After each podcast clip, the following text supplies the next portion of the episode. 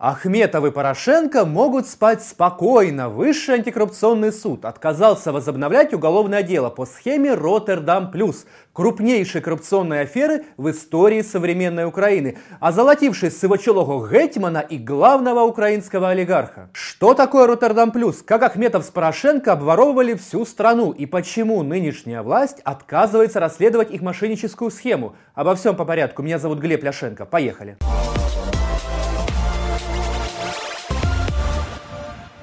Вот эта милая девушка, судья Высшего антикоррупционного суда Екатерина Широкая, решила не удовлетворять жалобу экс-заместителя генерального прокурора Виктора Чумака о возобновлении уголовного дела против схемы Ахметова и Порошенко.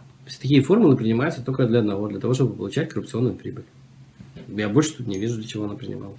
Она говорила тогда, что она принимается с учетом того, что мы будем закупать уголь из Э, Южной Африки, которая будет поступать туда, туда, туда, туда, туда. То есть это было как бы основанием для принятия такой формулы. Уголь не поступил. После событий 2014 года Украина потеряла контроль над большей частью Донецкого угольного бассейна. Донбасский уголь перешел в собственность непризнанных ДНР и ЛНР, а Киев решил покупать топливо на международной бирже в Голландии, куда уголь якобы попадал из ЮАР и Южной Америки. Действовать эта схема начала в мае 2016 -го. Украинские ТЭС должны были заключать контракты с иностранными контрагентами на поставку угля, но не заключали. Дело в том, что почти все украинские ТЭС принадлежат холдингу Рената Ахметова. Если верить ряду журналистских расследований, уголь, который поглощали предприятия Ахметова, в реальности добывался в его же шахтах, либо о ужас, покупался в ДНР и ЛНР. ТЭС Ахметова покупали уголь на шахтах Донбасса по цене от 600 до 1300 гривен за тонну, но в тариф закладывалась цена около 2000 гривен за тонну. Ведь это же роттердамский уголь, а он дорогой. Нет, по-моему, это коррупционная схема, это уже как бы всем очевидно, потому что, в принципе, если, мы поступ, если к нам поступал уголь которые мы покупали на зарубежных рынках с перевалкой, доставкой в Роттердаме и так далее и тому подобное, ну, просто, может быть, формула была бы и э, абсолютно нормальная. Но так как мы просто-напросто использовали уголь, а, но по цене, которая в два раза выше, чем его реальная себестоимость или реальная доставка на все наши тепловые электростанции, я считаю, что это абсолютно как бы коррупционная схема. Ренат Ахметов получал колоссальную выгоду, производя электричество по низкой себестоимости, но продавая его украинцам, нам с вами, по очень завышенным ценам, которые на сегодня, кстати, превысили европейские. И это не преувеличение. В отчете Еврокомиссии, который вышел в августе, сказано, что средняя цена электроэнергии на рынке Украины самая высокая в Европе. К примеру, стоимость электричества у нас на 45% выше, чем в Венгрии. Украинские потребители, как самые богатые, за электроэнергию платят самую высокую цену. Ну хоть в чем-то мы Евросоюз обогнали. Перемога. Вітаю вас, дорогі співвітчизники, з цим історичним рішенням Ради Євросоюзу. Це неначе повернення додому після довгої та виснажливої подорожі, повернення до нашого спільного європейського дому.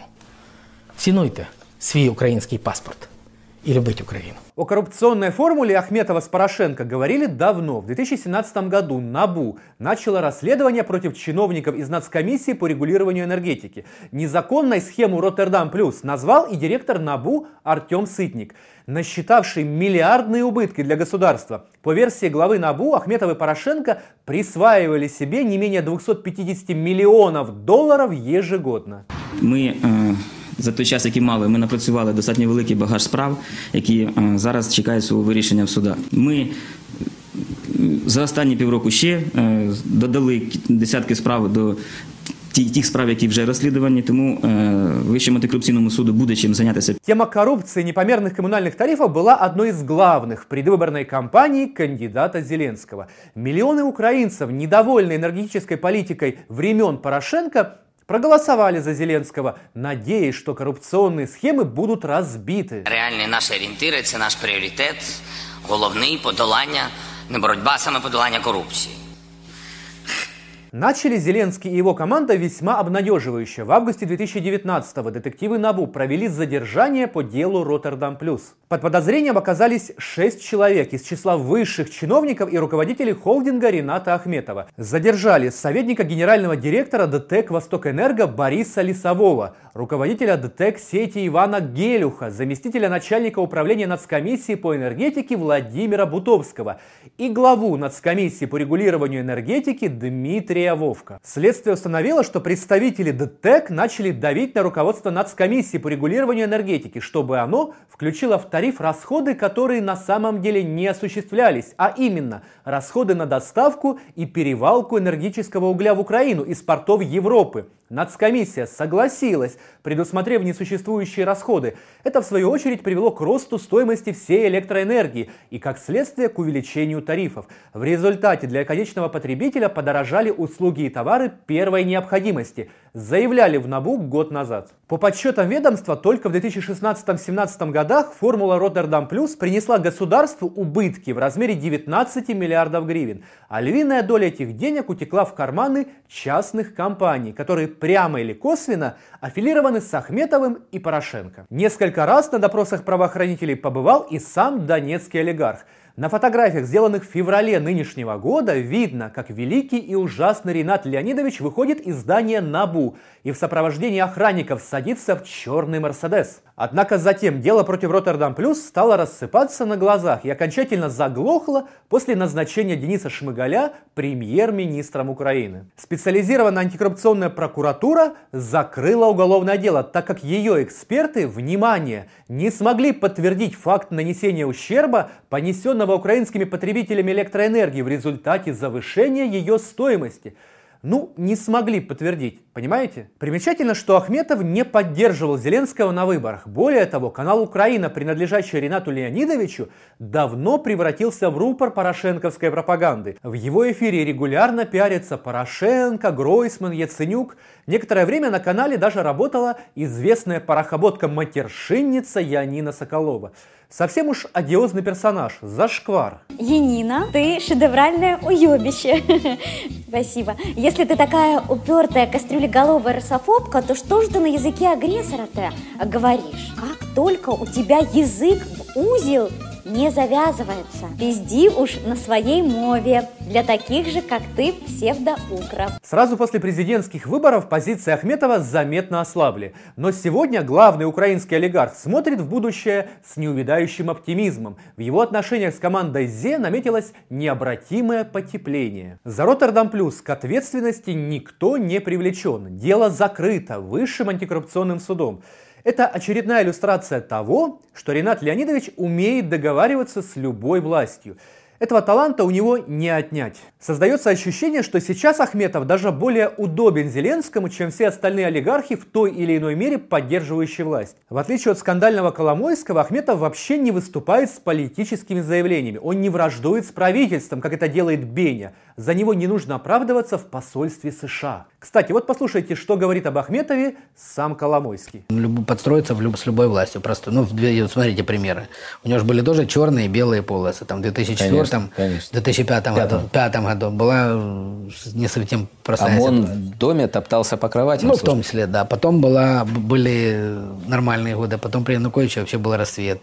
Потом в 2014 году случились неприятности. Но тоже он как-то перестроился, мимикрировал, так приспособился. Когда вы с ним встречаетесь? Умеет ли с людьми выстраивать отношения намного лучше, чем я. В этих словах чувствуется горькая зависть. Действительно, Ахметов удивительным образом выстраивает выгодные для себя отношения с любой властью с Кучмой, с Ющенко, с Януковичем, с Порошенко. Если верить украинским СМИ, Ахметову удалось договориться даже с ДНР, сохранив часть своих активов на неподконтрольной территории и покупая там роттердамский уголь. А помните, как он однажды вышел в народ? Это было 31 декабря 2013 года. Вот вы кричали, что я прячусь в Лондоне. Кто из вас кричал? Я казав. Так вы обманщики. Я здесь. Да. Ребята, ребята, вы обманщики. Маленькая ложь порождает большое недоверие. Приходите по совести. Я всегда услышу голос совести. А когда вы приходите и обманываете людей, это некрасиво. Вот я просто вам хочу сказать. Для, у меня всегда санкции, санкции, санкции. Для меня самая большая санкция – Это тогда, когда я не смогу ходить по этой родине, по своей, по Донецкой земле. И не смогу вместе с вами дышать этим воздухом. И вот теперь Ахметов немного отодвинул Коломойского и взял под контроль Зеленского.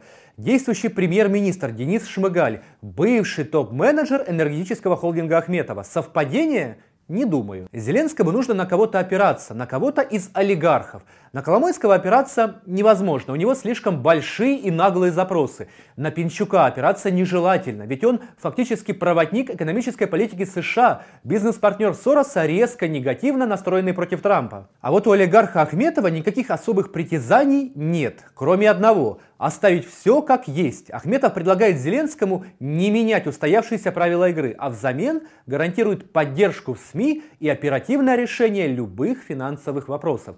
Для Зеленского отношения с Ахметовым сулят ощутимо большие перспективы, нежели с Коломойским или Пинчуком. А вот для Украины союз Ахметова и Зеленского не сулит ничего хорошего.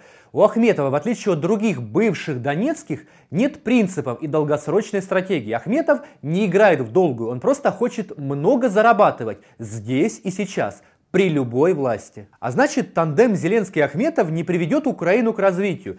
Да и вообще, бизнесмен, начинавший наперсточником на Октябрьском, никогда не будет мыслить как шахматист. Ну а нам с вами, друзья, нужно готовиться к очередному повышению коммунальных тарифов. Мы ведь по-прежнему покупаем роттердамский уголь. Комментируйте, друзья. На этом пока все. Будьте с нами, узнавайте правду. Увидимся на Клименко Тайм.